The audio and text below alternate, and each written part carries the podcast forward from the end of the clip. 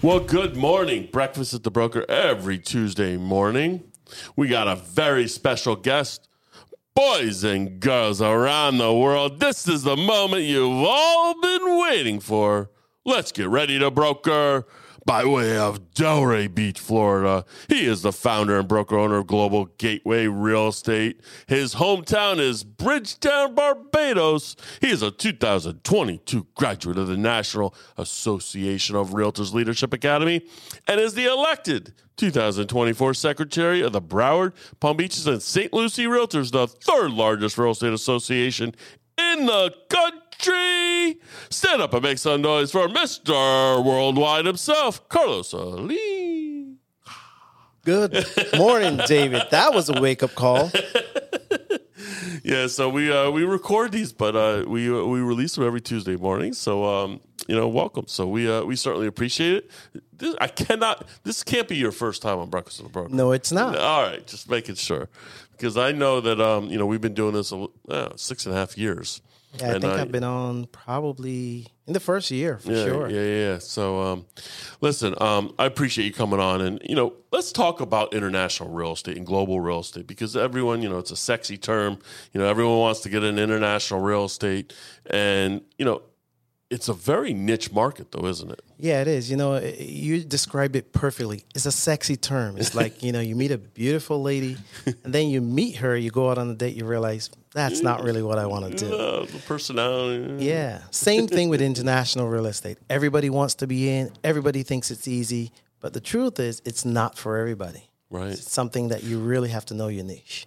And so, uh, how'd you get into it, first of all? And then, how do you, like, what advice would you give to realtors thinking about, hey, I want to be part of this? I want to be, you know, get into international real estate. How do I understand maybe the cultures and things of that nature that are needed in order to, to uh, you know, transact in internationally? Gee, how did I get involved? I think I was born kind of international, being from Barbados, living in different countries. Sure. That was a natural. I think for me is I figured out early on in real estate, I didn't want to knock on doors. Mm-hmm. I want to find a way to connect with people I already knew. And since most of my clients were international from working in finance on Wall Street, it was a natural progression. Although I would say I had a little nudge from my wife because she comes up with all the great ideas. You know, she said, "These international guys, those clients would be great. You should work with these people." So that was really kind of the start. Uh, advice for getting involved or what to look for. I think one of the first things you need to do is your local association has like a plethora of information. So one of the first things you need to do is join the global committee. I mean, it makes sense. You're doing Sure. global, you want to do anything international, join the local global committee. You want to know what's going on on that level. But more importantly now, it's like any specialty. So you get your CIPS, Certified Internationally Property Specialist designation. That's given an NAR, it's about a week. The good part is you could do it in several different countries. So you could take a vacation, do the oh. course, write it off. But the best part is you get to meet agents from around the world. So right off the bat, while you're learning, you've already built a network. That's great. That's crucial. So, so you know, and I we always see you. You know, you're traveling. That's why we call you Mister Worldwide and and such. And uh, you know, and um, you know, you plan these trips, but you also, in most cases, are doing business in those trips. Right? You're having business meetings. Um, maybe there's leaders or influencers within those uh, communities. How do you find them? Well, you know, this is like any other business. Whether you're in the business of cars, you're in the business of clothing, and you sell internationally, you kind of have to go where the audience is. So it's the same in real estate. Real estate is really not about homes or houses, it's about people. So at the end of the day, when you go to these countries, you're thinking 30,000 foot view.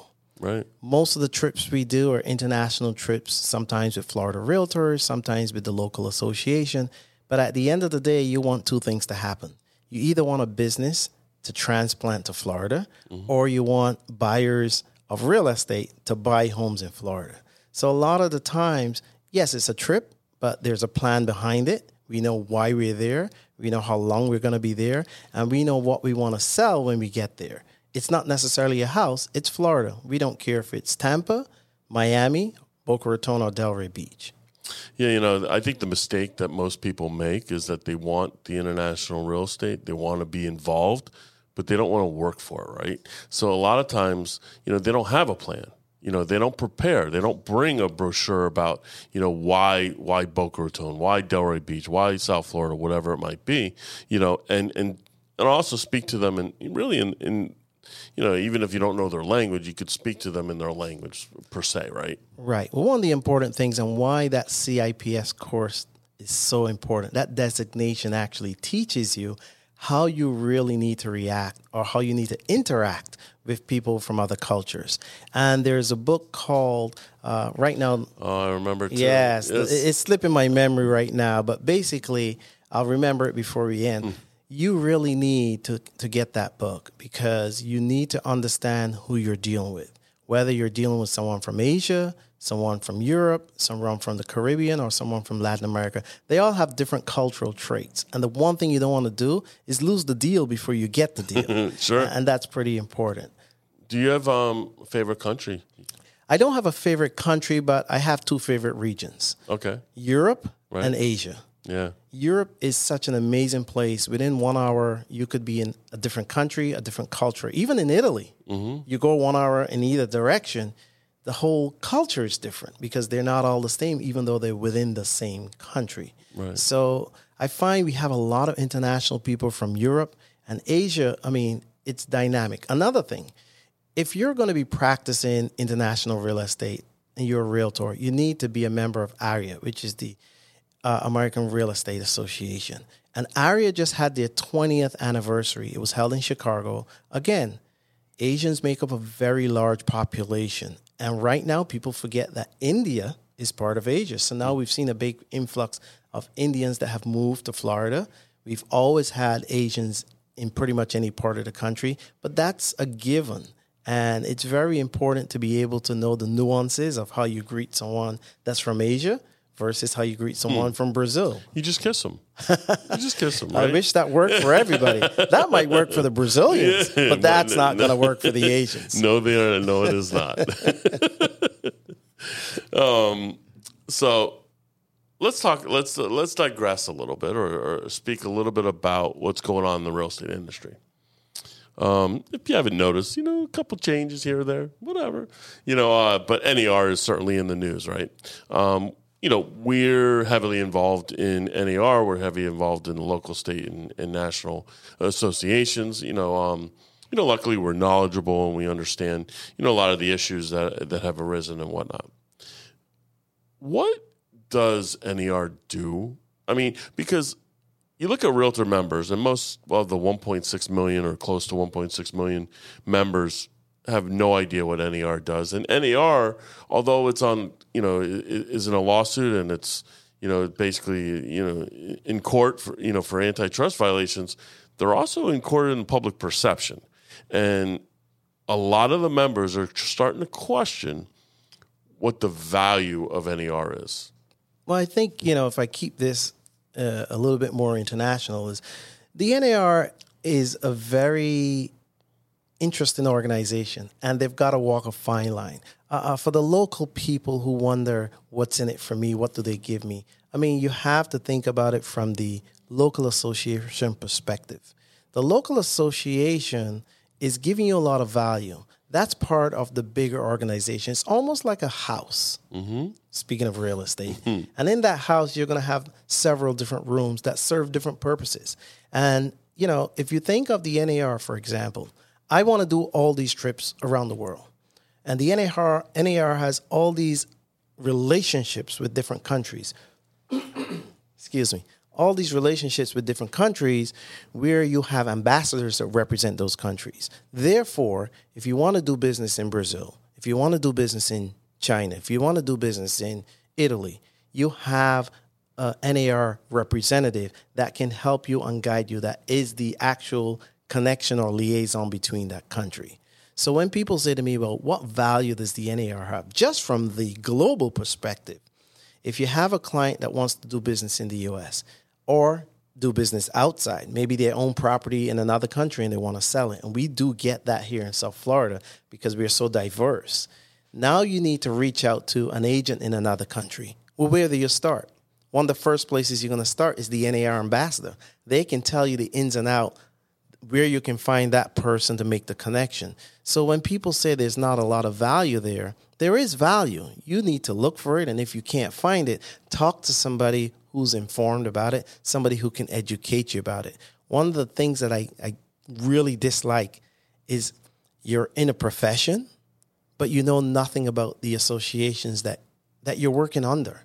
And I, I can't tell you how many agents I meet that have no idea who the NAR president is, what the NAR does for them. But I meet an international member from another country, they can tell me all about the NAR, who the president is, and how lucky we are for all the things that NAR provides. And, and, and you know, and to that point, right? And you may need to restate that again because a lot of countries that don't have the system that we have are envious of the way that the NAR has real, basically brought about our MLS systems and and the way that it trickles down into. You are absolutely correct. Uh, you know, if I take a step back for a minute, I remember a, probably a couple years ago. I mean, we've gone to like last year. I went to 16 different countries in 12 months. At the end of the day, one of the things that make us smile when we go to all these countries is that people tell us, "You guys are so lucky. You have no idea what you have." We went to China in 2019. Mm. And people fail to realize that in China, you don't have the property rights that you have in the United States. There's no set MLS like you have in the United States. In other countries, there's no clear cooperation. You have a listing, you keep it to yourself, and you don't tell anyone. And you can shop it around however you want. Or in some countries, you have an agreement between a buyer and a seller, and somebody comes in even if you have a sub a signed contract and they said, "Well, I think I want that house." You're allowed to walk away from the contract that you had or the agreement you had and work with somebody else. So it's really confusing. And this is why I think other realtors from other countries look at us and say, "Wow, these guys are organized. They have rules. They have cooperation. They work with each other. They're not hiding and fighting with each other. They're actually promoting the listings amongst other realtors. So we probably get more buyers, we get more competition. And those are the things that I think a lot of agents that don't educate themselves about what the local association provides, what Florida Realtors provides, or what the NAR provides, they have no clue. And that's the opposite of many other countries. Because, the, you know, honestly, right? There, and I've spoken to a lot of producers.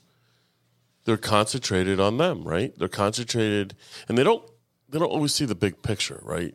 Um, you just put a you know a diagram of one facet of NAR's relationship building, right? Like if you want to get into global real estate, yeah, you start with your local association. Then you may go into the state. You may even get into national. But if you're going to, like I was going to Panama, and if I want to know, you know, who who's the Panama's uh, ambassador to NAR, you know, and I want to call him or her, and they're going to tell me exactly who I need to meet and say hello to.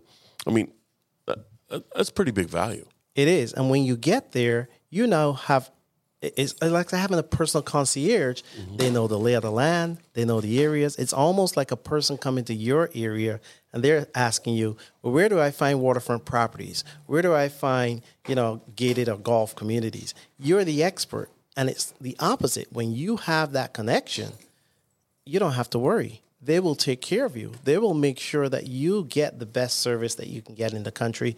And more important, because you are a US person, they look at you differently. They look at you like like something precious because right. again, they don't have that. And that's the one thing that most of these countries yearn to have is again, international realtor membership, but to have an MLS type system that functions like we do in the US. Yeah, love it. Love it. Love it. Love it. Um, so I always end the uh, podcast on two questions. I mean, you know, I know you sold luxury real estate, and we could do a whole segment on luxury real estate, but I think international real estate was great. And um, but I have I have two final questions for you. What's your favorite all time streaming series or movie, and what are you currently watching? Gee, uh, I would say Ozark probably yeah. is my favorite. Uh, currently watching. Oh dear, I'm watching so many things right now, but I'm rewatching Billions right now Oh, yeah? because, as you know, I worked on Wall Street 20 years, so I love to see how they portray how it actually happens in a TV series. Right. And I, I gotta admit, it's pretty pretty real. Yeah? It's not far from the truth. That's awesome. Uh, so yeah, that's well, what I'm Stevie doing right Cohen now. lives in uh, or has a place in Delray, Yeah. so yeah. Yeah. So, well, thank you very much. I really appreciate Breakfast with the Broker every Tuesday morning. This is Carlos Alleyne. How can we find you? Uh, you can find me at carlos at globalgatewayre.com or you can just call David or any other member. We are here to serve, so I make myself very available. Well, I appreciate you very much, and thank you very much. Breakfast with the Broker every Tuesday morning.